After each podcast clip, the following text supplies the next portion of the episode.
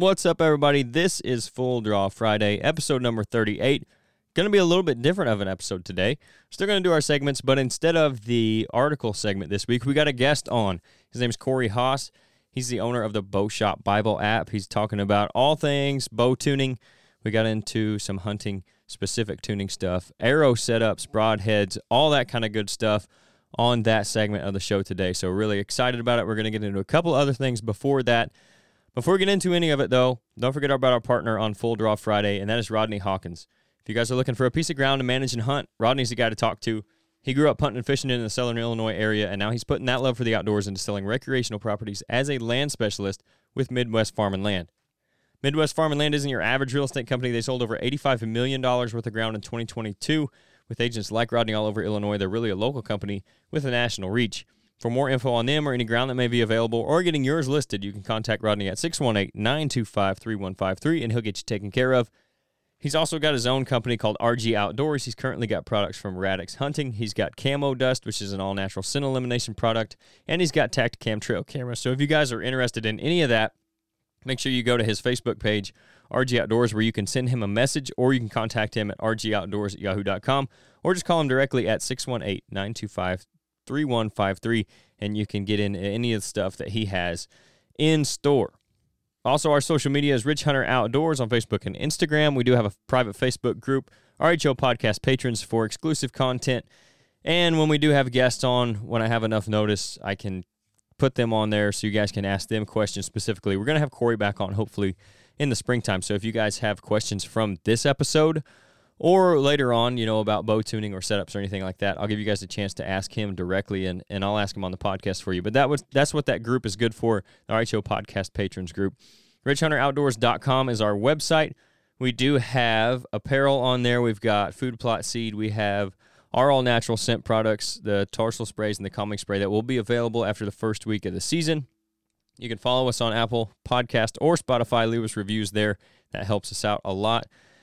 YouTube, subscribe, like all that stuff. We're getting really close to the new show that's going to be coming out uh, the second week of the season, the beginning of the second week into the first week, I guess I should say. Um, I'll have more details on when that's going to drop, first episode, and how it's going to go schedule as we get closer. But if you guys want to be the first ones to see it, go to YouTube, Ridge Hunter Outdoors, and subscribe to our channel. Also, if you're on the website or ridgehunteroutdoors.com and you see something you like, use the discount code full draw. That's all caps, no space, and you get 10% off everything in your first order. All that said, let's get into a really good full draw Friday. Uh, special guest Corey Haas on this episode.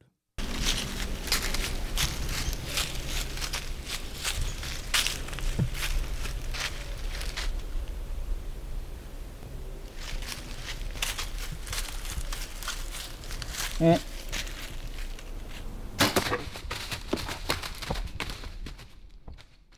All right. So our first segment, as you guys know, if you've listened to the last few full draw Fridays, is the deer activity segment.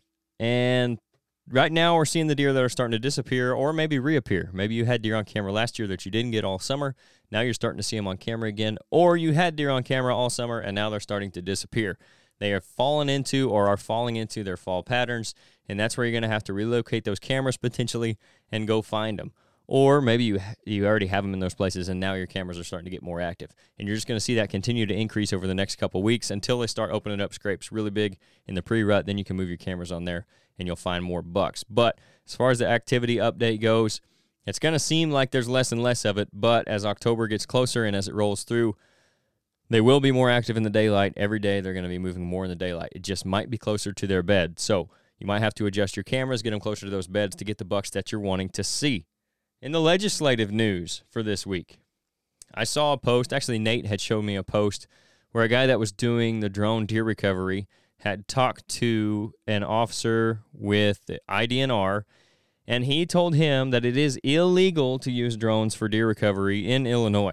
Now, there's been kind of some debate on that, and seemed like it was a kind of a subjective thing depending on what game warden you talk to, whether it was legal or illegal. But this guy had stated that he talked to one he told him it was illegal to use those in Illinois for deer recovery. So, you know, that might change some things if you were planning on using that this year um, as a backup to not being able to find your deer. Who knows what's going to happen with that in the future? But I thought that was interesting. There's nothing, um, there's nothing, I guess, black and white still on it. This is just kind of hearsay. It was a Facebook post, but I did think it was interesting. It was worth noting. You'll probably see some more stuff coming out of that in the near future as that gains more popularity. Drones are getting used for more and more things. It only makes sense that people are starting to use them for recovering deer, especially the thermal drones. But it's going to be whether or not Illinois decides it's legal or illegal and puts that in black and white, one way or the other. I would say that's soon to come. So, on to the hunting strategy segment for the week. This is going to go right along with the guest we got on, with what Corey's talking about, and that's shoot your bow. We got a week till season, basically, just over a week until the season starts. You need to be locked in with your equipment, know where you're shooting, know what your effective range is. And we're going to talk about a little bit of that with Corey. But get out there and just shoot your bow. Get those reps in. Make sure everything's locked in. That way, something he said that you're going to hear here in a minute. You want to eliminate your equipment as an excuse for why you either made a poor shot or missed a deer. So, part of that is just getting out there and shooting. And now is the time, especially if you haven't started yet. Hopefully, you've been shooting your bow already. If you haven't, you got ground to make up this is the week to do it. Don't wait and go sit in the tree stand without having shot your bow or the day of shoot twice and call it good. Get those reps in, get that practice in. That way, when it comes down to that last moment, when you're drawn back on that deer, you know the bow is locked in and it's where it needs to be, and that's not going to be an issue for you. So, all that said, we don't have a question for this week. And with the guest on anyway, I think that's he's going to cover a lot of things that people might have questions on anyway. So we'll roll into the conversation we had with Corey and then we will get out of here, get into the weekend, and we'll see you guys on Monday. We got Corey Haas here from the Bow Shop Bible app. Uh, how you doing today, Corey? I'm doing pretty good. You? All right, man. Getting getting closer to season here in Illinois, so uh, we're getting excited about getting out there after them. It sure is. Yeah, it creeps up uh, quicker before you know it. Yeah, I got to get out and do some preliminary stuff in the woods yet, but uh, looking looking forward to it big time. Yeah, that's kind of where we're at too. I got I'm just now getting my cell cameras all reset up to get them put out, and then uh, I got a couple stands left to hang. So I'm running out of time, but but I'll get them done. So before we get into too much, though, I want to get kind of a short background on you, and then, like I said, you got the Bow Shop Bible app now, but I want to go back and then how kind of how did you get started in archery in the first place? So we were at the Des Plaines Conservation Area up here by the Joliet area. We're doing a pheasant hunt, and uh, my dad's best friend he found an aluminum arrow with a razorback broadhead attached to it. And back then, us kids rode in the back of the truck. They they, they had a cap on it, but that's where the kids rode back then. So mm-hmm. on that whole ride home, I did nothing but study that arrow, and I'm like, man, this is like nothing I've ever seen before. I really want to learn more about it. So I got into archery then and by the time I was 15, I had my first setup to where I could actually hunt and uh, have been hunting ever since. So about 32 years uh, in, in the tree, really. And I've been doing competitive off and on since about 2005. Okay. And I'm really getting more geared up for that this indoor season. So hopefully going to be able to compete with the big boys pretty soon. Yeah, for sure. So what kind of got you into the, the competitive field? Was it just – uh, an itch to do something a little different with archery? You just loved shooting so much you wanted to do that. How'd you kind of get into that? Well, I've always been competitive, uh, raised a baseball player and hockey player, and just that competitive drive. Uh, once mm-hmm. I found out that there were 3D shoots and indoors and all that stuff, I wanted to see how good I could do at it because I, I felt I could shoot pretty good. So it, it was a real good test. Um, so yeah, I mean, back then, I'm fortunate enough to have the play at archery club nearby, and uh, I met some really good mentors there that you know kind of taught me things that nobody else would learn um, without mentorship like that back then. I mean, the internet wasn't uh, what it was back then, what it is today. So mm-hmm. it was very nice of me to have those guys that took the time to explain things to me and whatnot. And that kind of like moving forward in, in, into the Bow Shop Bible, that's kind of like the the drive behind that is to help expedite the learning process uh, for those who aren't fortunate as I was to have those mentors. It's all right there at your fingertips, and uh, definitely expedites the tuning part part of the uh, yeah equation for, for sure. How did you kind of get into all that side of it with the tuning and and all the little intricacies of that? Was that because you started shooting competitively and you just trying to find out how to get that edge, or uh, just kind of becoming part of your equipment, I guess, and seeing how you could get the most out of it. What kind of what kind of uh, tripped you into that stuff? Well, I'm gonna have to blame that on Bowtech. So back back when I started shooting, I I, I got a 2002 Mathews Conquest 2, Mhm. and I was shooting that for some of the competitive things. But then I wanted to branch out and you know see what other hunting bows there were out there for 3D and whatnot. And I ended up uh, getting a bunch of different bows, but one of them was the Bowtech Allegiance. Mhm. Um, this was the first year that they came out with the binary cam system, Mhm. and you know, I'm husky built and fairly strong, especially back then. So I got an 80 pound version of the Allegiance. And I couldn't get that thing to shoot a good rip through paper to save my life. And that's when I really went down the rabbit hole on tuning and Mm-hmm. what makes things do what they do. Um, and I tried everything and anything, only to have that bow sent back to Bowtech, and they sent me out a tribute to replace it. They they owned up to it and said that yeah, that one was a lemon. Um, try this tribute out, but that's where I learned all the different you know aspects of tuning and stuff. Um, so that that bow kind of kickstarted it, and then as I got different bows throughout the years, you know, I started getting into the shimming of the cams, yoke tuning, and the other uh, parts of the setups that affect the arrow flight. Mhm. Um, so that was that was pretty much it. And I just, you know, I, I developed such a passion for it back then because I saw myself getting more and more accurate. And I tell you what, nothing to me is as therapeutic as sh- shooting a bow for an hour or two Mm-hmm. it just really soothes the soul. I think Fred Bear had a quote: uh, "Nothing eases a troubled mind like sh- shooting a bow," and that's that's what it was. And you know, as soon as you start getting good at it and start doing competitions and placing well, then it just gives you a little bit more drive to you know push further and further. Yeah, absolutely. I think there's a lot of truth in what you know that quote you just said there. That's the reason kind of I love bow hunting so much and I actually don't part of the reason I don't gun hunt anymore is just shooting the bow that part of it. Not only like when it comes down to the moment and you're shooting at the deer, but the fact that you have to get out there and practice. So it, it almost like makes me make time to shoot my bow when otherwise maybe I wouldn't as much. And I just enjoy doing it so much. So that's a that's a big part of archery hunting, and I assume that it's that way for a lot of people. Oh yeah, yeah. There there there are a lot of factors that go into a successful hunt, but uh, being comfortable behind your bow and being capable. Um, well, like, the main point is being able to eliminate your equipment as part of the reason why something could go wrong. That's Right. what I tell people. I I say you owe it to yourself. You owe it to the animal that you're hunting Mhm. to get your equipment as dialed in as possible. Because during the moment of truth, there are factors that come into play. I mean, one is the equipment and the tune tune job done on the equipment.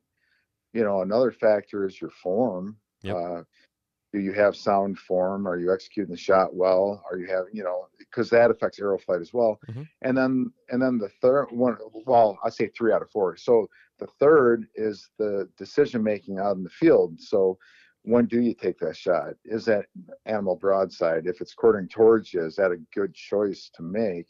Right. And then the fourth one that really goes unadvertised is um, did you clear your shooting lanes? How's your stand set up? Because you could Mhm. have all the other three factors absolutely perfect. You could be shooting, you know, half dollar size groups at 60 yards. But if you didn't take the time to get on the woods in September to make sure those shooting lanes are cleared, then it might all be for naught. And that Yep. happened to me a couple years back. You know, I had a pretty good buck. He was probably up in the, uh, I'd, I'd like to say 160s, 170s. And Yeah. I seen him. It, it, it was pre rut rut. I mean, he mounted a doe right in front of me. I I was respectful. I let him finish his business. He walked Right. up yards and he stopped and I took the shot. I had the GoPro running and I hit him high and I'm like, what happened? It ended up being a loin shot. He didn't react to the shot. I know my capabilities and I know I could beat their reactions out Mhm. to about 35 yards at my speed. Mhm. My effective yardage is 35 yards and closer. Um, and that's actually a calculator inside the Bow Shop Bible app. You can put your arrow speed in.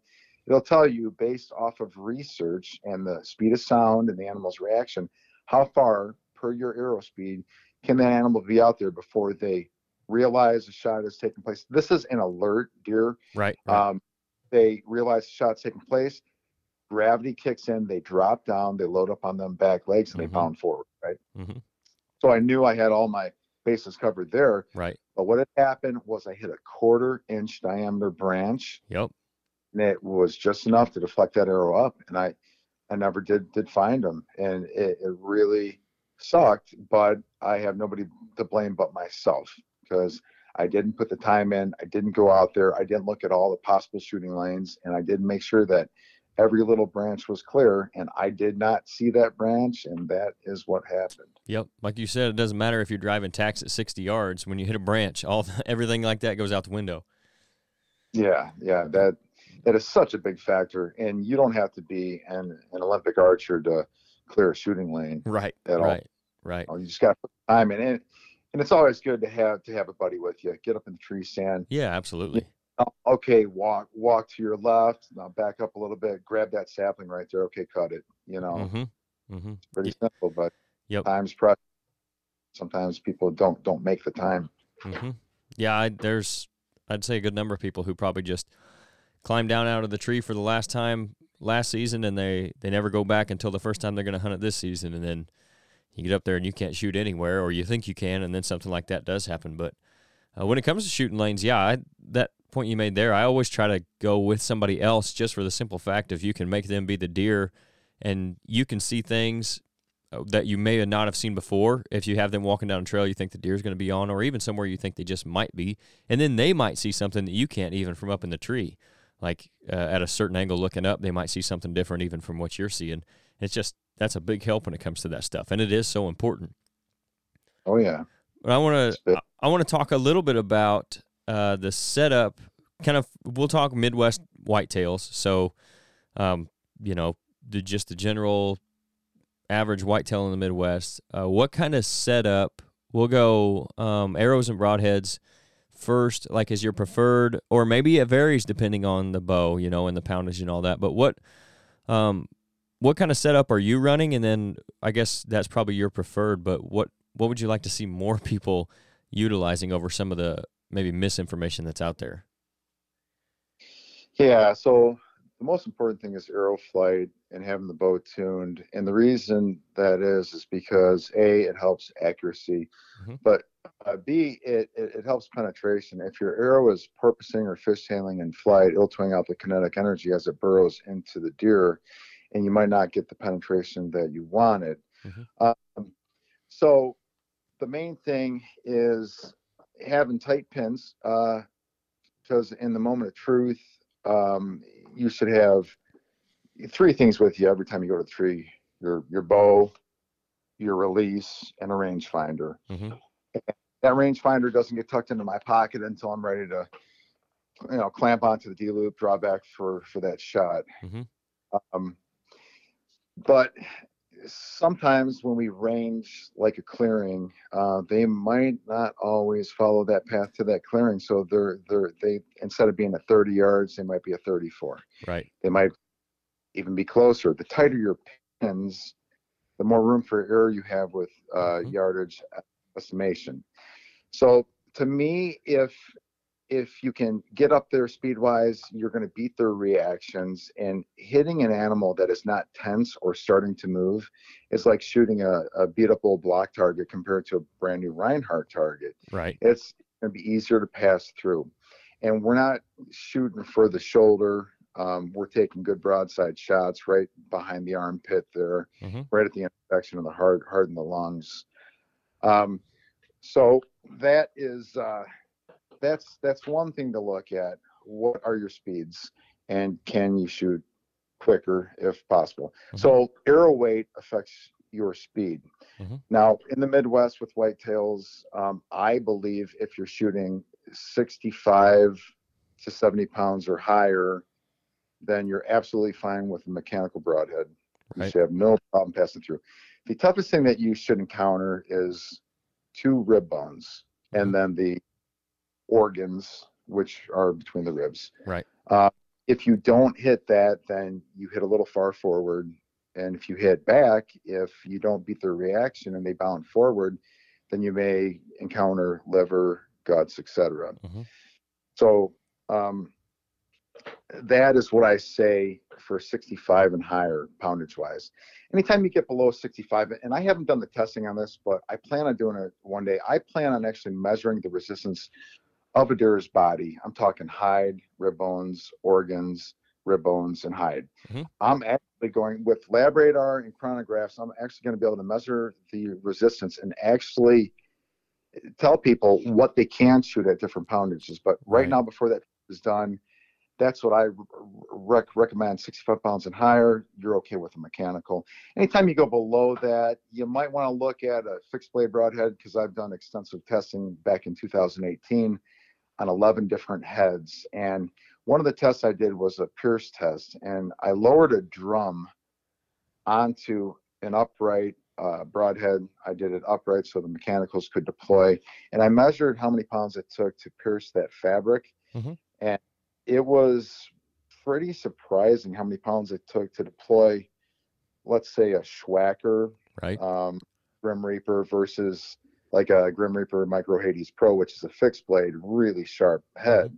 Mhm. Um, so, you know, if you're below that, you might be able to use that advantage of piercing kind of a target with the fixed blades.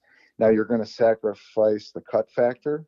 Mhm. You might be at an inch and an eighth diameter cut versus a two inch cut, which is a big deal. But it's always nice to get a full pass through so the bloodletting, which was another test, can take place. So the deer is able, able, able to bleed out. Mhm. 'Cause If, if you hit them kind of high and you don't have a pass through, that, that blood will pool up and it's going to make your tracking job really, really tough. Yep. So that's uh, that's where I stand on the broadhead choice. Um, 65 pounds and less, um, I would consider a good fixed blade. 65 pounds higher, you have absolutely no problem with it. Two blade rage. Two blade rage is my favorite. Mhm. We lose eight pounds of, um, you know, kinetic energy. I yep. th- th- let's just say it took eight pounds to deploy the two blade rage compared to the Swhacker it was like 26 pounds Wow. a lot of the fixed blades were right right around a pound. So you do lose a little bit of penetration going to a mechanical, but the advantages of the big two inch broad cut, especially with whitetail deer going through solely ribs and organs, Right. is well worth it. Now you go out west and you elk hunt, you got a different story. When I Mhm. go out west, I'm still shooting about 315 feet per second, and the arrow that I shoot is hell.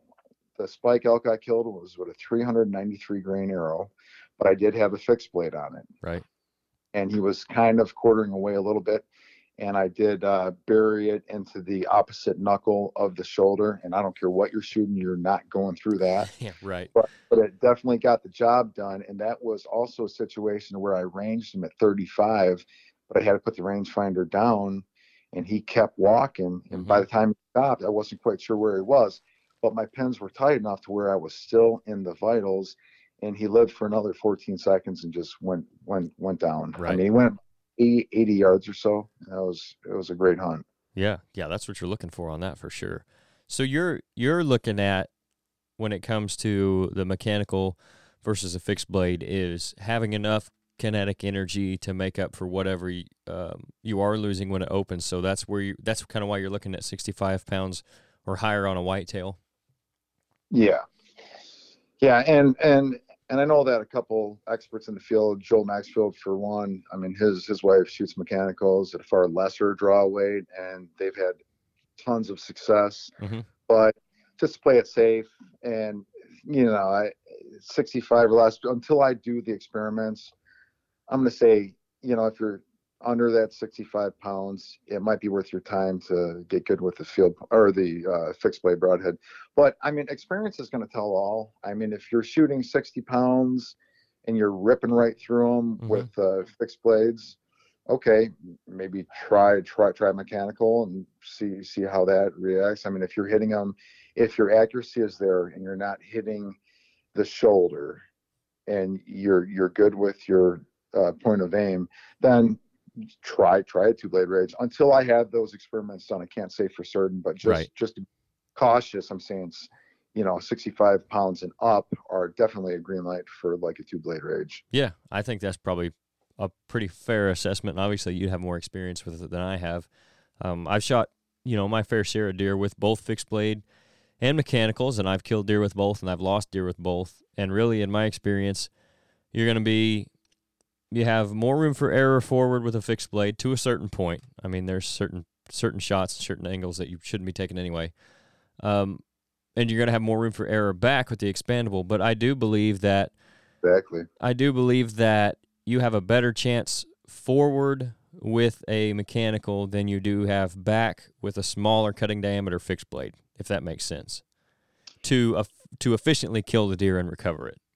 They, yeah, they I mean, might both die, but when it comes to recovery, I think that's the big thing. as long as you're not hitting the thickest part of the shoulder bone or like a knuckle. Mhm. Yeah, I I have shot deer through the scapula, the sca- scapula with with the two blade rage and had absolutely no problem. Right, right. But you you are spot on. If you're shooting a tooth of the arrow or a slick trick and you hit them in the liver or you get some guts, yeah, good good luck because Right. you have a very small hole going through it hmm versus it's like a two inch dagger or, or I say it's like would you rather be stabbed with a one inch dagger or a two inch pirate sword? I mean the pirate sword is gonna leave a gash. Yep. And the more you could tear up, the better. And when you do hit them back further, yeah, the two inch cut of a mechanical is definitely gonna help out. Mm-hmm. So, what are we looking at? You know, you you said you shot that elk with a 380, was it 383 grain Uh arrow? three three ninety three. Okay, 393. So, what are we looking at um, on your setup for whitetails? Uh, total arrow, broadhead, and everything. Um, what kind of weight are you looking at? Yeah, so Maxima, um, Maxima XRZ. Mhm. It's the red zone arrow. It's the XRZ Select is what I use for both elk and whitetail. I I shoot the same arrow, the same exact weight, 393 grains. Uh, the only difference is the choice of broadheads. Right. Uh, yeah, so I killed that elk, um, and then a month later I killed a real nice uh, whitetail up up here, a big old buck, and had no issues with either one of those. Mhm. Uh, but one of the main things that people don't understand is um, the arrow flight with the broadhead attached. So there are couple different schools of thought on it, but my research has uh, ended me up with the lipstick tuning process.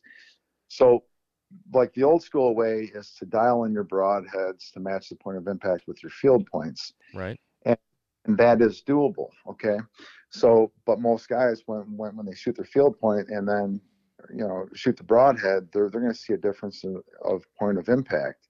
Then they could adjust their equipment to have the points of impact be very close. Um, so what I did is I did just that, and then I took the broadhead arrow and I put it through paper. I knew my field point was perfect, perfect bullet hole. Mhm. What I did then is I did my lipstick tuning technique before I even knew that I was going to call it that. I took some lipstick and I put a little dab at the tip of the broadhead, dead center. Mhm. And then I traced the edge of the vanes. And I said, okay, they're hitting at the same spot at the range. I want to see how the actual arrow flight is. So I put that broadhead arrow with the aid of the lipstick through paper. And what the lipstick does is it helps you to see exactly where the center of your nock end passes through the paper in relation to the center of your broadhead. hmm And what I noticed was even though I matched the point of impact at 20 yards with my field point, that broadhead flight was not desirable. I had a low right tear about an inch and a half. And I said, well, why is that? Well, then I came to realize, well, anytime you put wings on the front of the arrow, it's actually a different arrow. So you might as well paint it a different color. It's going to react differently during the shot hmm okay because there's a lot of left to right movement during the power stroke um, of the shot and some corrective uh, kind of like fishtailing bends when it Mhm. leaves the string um, and when you put blades on the front of it it resists the the air and it's going to fly differently. So with the aid of the lipstick i then tuned my bow to where i had absolutely perfect broadhead flight. And when you do that okay you get that done at about 12 feet.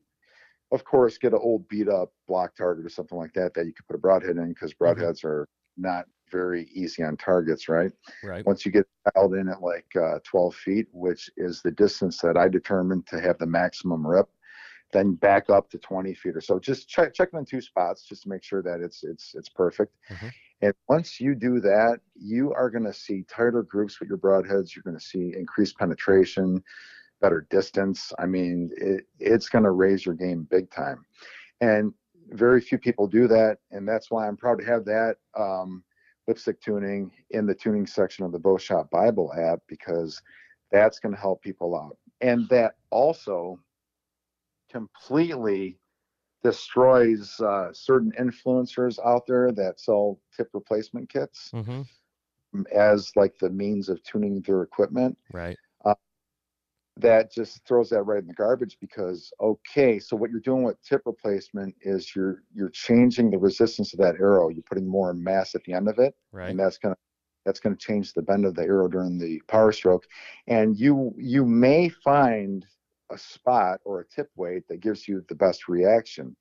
And that's what these inf- this one particular influencer is really pushing and selling but the thing is is these these guys that are new to the sport or even guys that have been shooting for a long time but just buy into it Mhm. they they they go with that but once they put a broadhead on and a lot of these guys are shooting like iron wills or some pretty um, ag- aggressive heads Right. once they put that on their arrow then their tune is out the window because they just changed the arrow completely like i said painted a different color Yep. and now you know if they don't know how to tune they're going to have erratic broadhead flight and they're they're going to need that to be a quote unquote plan b arrow and they're going to need it to 700 grains 650 or higher Mhm. because you know they they might not hit where they were aiming Right, or right. with extra weight they might mm, they might not have been inside that effective yardage to where the animal does react and they hit it well they shouldn't hit it in the shoulder most times deer are going to bound forward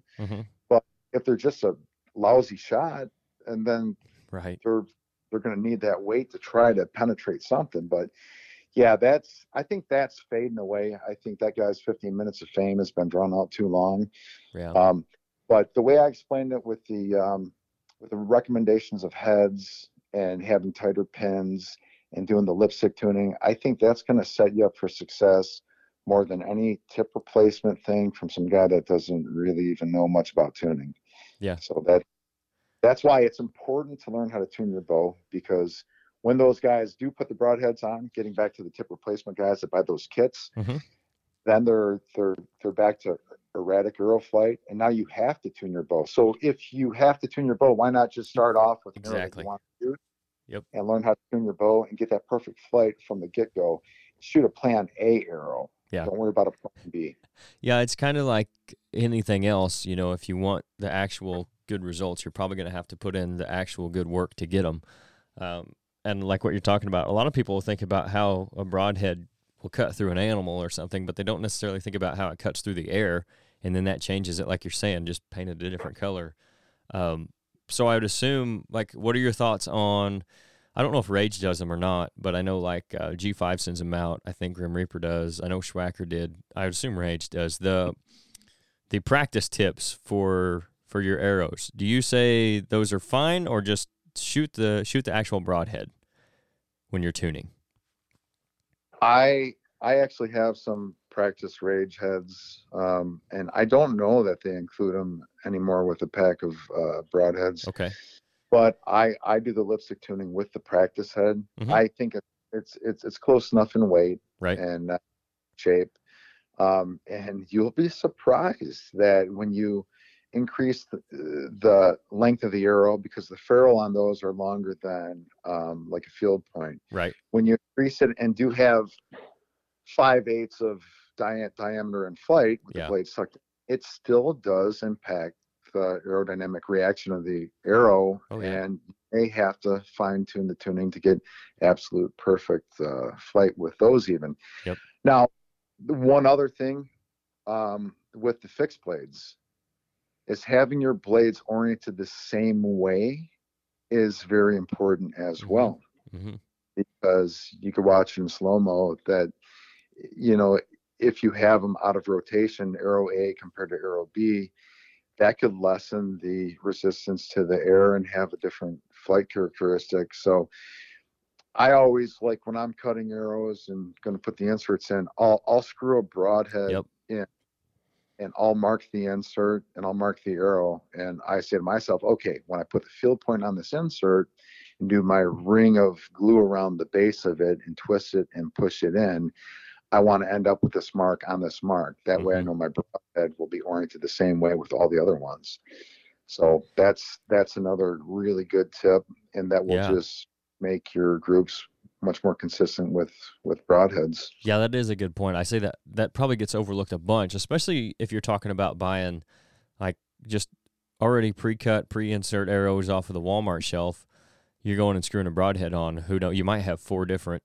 Uh, they might end up four different ways if you're shooting four arrows, and like you said, that can change things from one arrow to another pretty significantly. Might be the difference in killing a deer and, and not, or finding him and not. Yeah, um, and that does put you in a tough situation when they're already um, when the inserts are already in. Yep. Uh, there are a lot of heads that sometimes they'll have like an O, ring to where you can kind of tighten it a little bit more or a little bit less. Right. and that's what I've done in the past. Um, you could also kind of file down the, you know, the top of the insert to get a little bit more rotation in. Mhm. Uh, there are some tricks to do to accomplishing that, um, but if you get two or three that are good, then you should be just fine. Yeah. And I mean, truthfully, I mean, you don't need any more than six arrows to start any hunting season, and you should be able to get a couple of them that are close enough to where you can Mhm. get the alignment perfect. Yeah. Yeah. So I don't want to skip over. You've mentioned the app a few times. Um, tell us a little bit or a lot about the app. How you kind of you said you kind of decided to come up with it just to help people with the whole tuning process and all that. What was your was that the main driving factor behind it? And then just kind of tell us uh, what at least give us a, a little bit of a insight into what's in the app. Yeah, so um, I had shootingtime.com for a long time, and I still do. That was going to be a hunting show that I was going to do locally here back before hunting shows were what they are now. Right. Um, that that that kind of fell through, and then I uh, I I continued forward with the competitive archery. And what I found myself doing was going to the ranges just to do a 15 minute thing to my bow. And I would see the results of local pro shops walk, you know, guys with bows that were tuned at local pro shops walk in the door and they, they were just, they weren't set up right. So I ended up, you know, a 15 minute trip to the archery club or the range would end up being an hour, hour and a half. So what I originally did is I put everything that I knew about archery and tuning onto shootingtime.com, which there still are a lot of good tips up there. Um, and I did that. So, you know, if I met these people at the range, I I could say, hey, the first thing is this, and fix your equipment a little bit. And I said, if you need any more help, go check out shootingtime.com. If you got any questions, feel free to call. Mhm. Um, so that's what it started out as, kind of like a pay it forward website. As affiliate marketing websites became more prevalent, um, I saw my traffic decrease. And right right around that same time, I met my developer friend uh, through a friend, and we're having some pizza and some beer, and we're talking about what I do and what he does. And I'm like, dude, I got a great idea for an app. And next thing you know, Bow Shop Bible was born. so the main drive behind the Bow Shop Bible is to make a more accurate, uh, competitive archer and a more lethal hunter out in the field. And that is by checking off one of the boxes that you need to check off each year, and that is mastering the equipment, Mhm. not having equipment to blame. So the rundown of what's in the app is first and foremost the bow spec database. Um, that's a database of bow specs, and for anybody who works on equipment, you need to know the axle axle length. That's the main thing to get a bow back into spec. But we have the axle axle length, and we have the brace height, and the IBO speeds at, at a minimum. And with some bows, we have the string and cable lengths. So that's a good resource there. Then we have the tools tab, and we have uh, some really nice ballistic calculators in there, FOC calculators, a stabilizer wizard for the competitive archer, a cause and effect uh, tweaking cables um, page. So when you are messing with your equipment, you will know what adding a twist to the cable or the string does. Mhm. Um, I'm probably missing some things. There's a there's a sight tape and pin gap wizard. It's kind of a bare bones thing, but if you set up your bow uh, to be able to hit at 20 and at like let's say 60, mm-hmm. uh, you could take a piece of paper, transfer those marks, and use that tool to fill in the rest of the yardages. Um, and then one of the latest additions is that effective yardage calculator. So that is that's very very important. We've yeah. already touched, but you will be able to put your speed in there, and it uses a formula with the speed of sound and the speed of the arrow and the average reaction time of a white-tailed deer. We've got that at about a quarter of a second, and that can be adjustable if mm-hmm. you're Hawaii for axis deer or going out west for right. elk, you know, down in Texas where they might be a little more skittish around yeah. feeders. So that's going to give you a good idea of, you know, how far is safe to take a shot. Now, nothing is ever 100%, but that's going to give you a good idea. And if you're armed with at least that, you're going to have a better chance than some guy that just doesn't know because yep. you could have new guy that goes out there and he's got a buck slowly following a doe and he's at like 40 yards and he's got to stop him. So does that mat or whistles. Right. And he stops 40. He's already drawn back, but you know, little did he know that that's outside his effective yardage. And by the mm-hmm. time the arrow gets there, that deer has dropped and bounded forward, and now he's got a gut shot deer. So that should be an eye opener for a lot of guys going out into the field. Now, below that on the app, we have archery knots. We cover every knot that you need to know how to tie. There's uh, animated GIFs and videos on most of the knots. Mm-hmm. Um, and then you got your installations it shows you the proper way to install everything that you can put on the bow. Um, and there's a very nice section on first, second, and third axis of your sight and how to set them properly. Then we jump into one of the best sections of the app is the tuning section. Mm-hmm. So that we cover every aspect of tuning. I mean, it goes down into some very fine tuning processes like creep tuning and torque tuning, but it's and I just put a walkthrough video at the beginning of that, and that should explain that section. There are a few really good uh, links in there, and one of them is understanding arrow flight. And what that does is about an 18 minute video that breaks down everything that we could do to the bow or the arrow and how it affects the dynamic reaction of the arrow in flight. And it shows it at a thousand frames a second. So that's the tricky thing about archery is like you know you you shoot through paper and you get a certain rip and you know you're supposed to move the rest this way or that way or shim the cams this way or that way but you don't understand why because it happens so fast you can't see it. So what this does is it breaks it down and you could actually see what's actually going on. So you not only know what to do but you understand why you're doing it. So that's that's a nice thing there in the tuning section um, there's a bow tuning timeline that chronologically breaks down the process. Um, and everything in there that's in bold is actually in the app. So that's just a great reference there. Mm-hmm. And uh, then at the bottom of the page, there is the broadhead tuning, and that's where we uh, we go over the two different methods of uh, dialing in your broadhead arrow uh, at the range, and then with the lipstick tuning. So we show you the old school way of how to force it to have the same point of impact, as a field point, but then we show the preferred way of the lipstick tuning and uh, and that for anybody that's going to get out and hunt, man, that is a must see right there. Yeah, absolutely. Now, below the tuning section is the arrow section, and we cover everything and anything uh, related to dynamic reaction of the arrow and arrow building and the three different software programs that are out there. There's tutorials on it. We really take the mystique out of it and uh, show you how to record the data and how to build that perfect arrow. Um, either pro- the program perfect method to where the program says, uh, okay, this length with this tip weight, this should react perfect for your bow. Or we start with that and we do a cut and trim method to where we really, really dial that arrow in to your particular setup. Um, the one thing about the app that's kind of tough for me to explain to people when I'm doing these shows or like a tech event mm-hmm. is you know there's so much in the app and to try to explain it uh, to people it's tough it'd be a lot easier if there was only like three or four things but literally there's over two years worth of work uh, initially into making this app and there's so much in there that uh, it is so beneficial, especially if you're going to do this for for a long period of time. You need to learn how to master your equipment, and these here are the tools.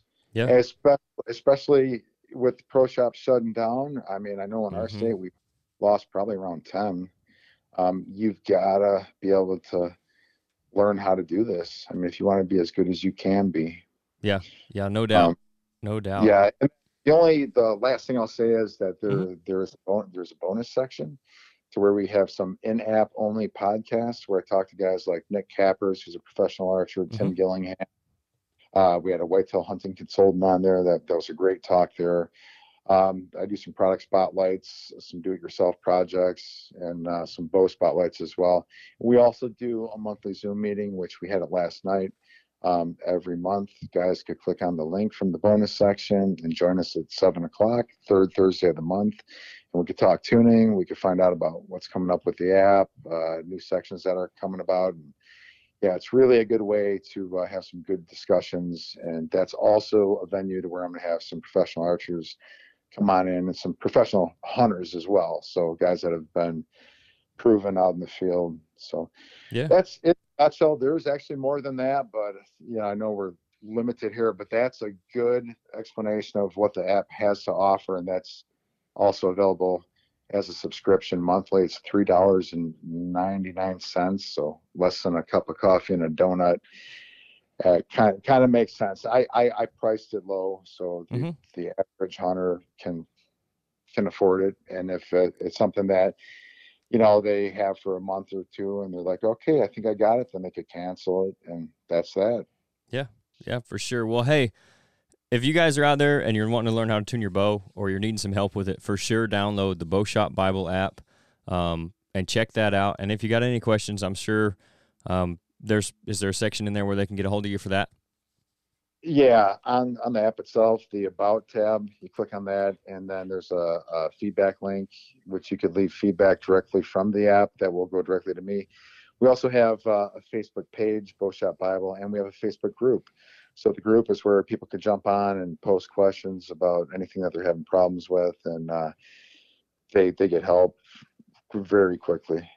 Yep, awesome, man. Well, hey, I appreciate you coming in, taking the time out of your day to do this and talk about this. I definitely want to have you back on again so we can get even more in depth on some of this stuff. But uh, I thought that was really good. I think that's going to help people out. And again, uh, thanks for coming on, man.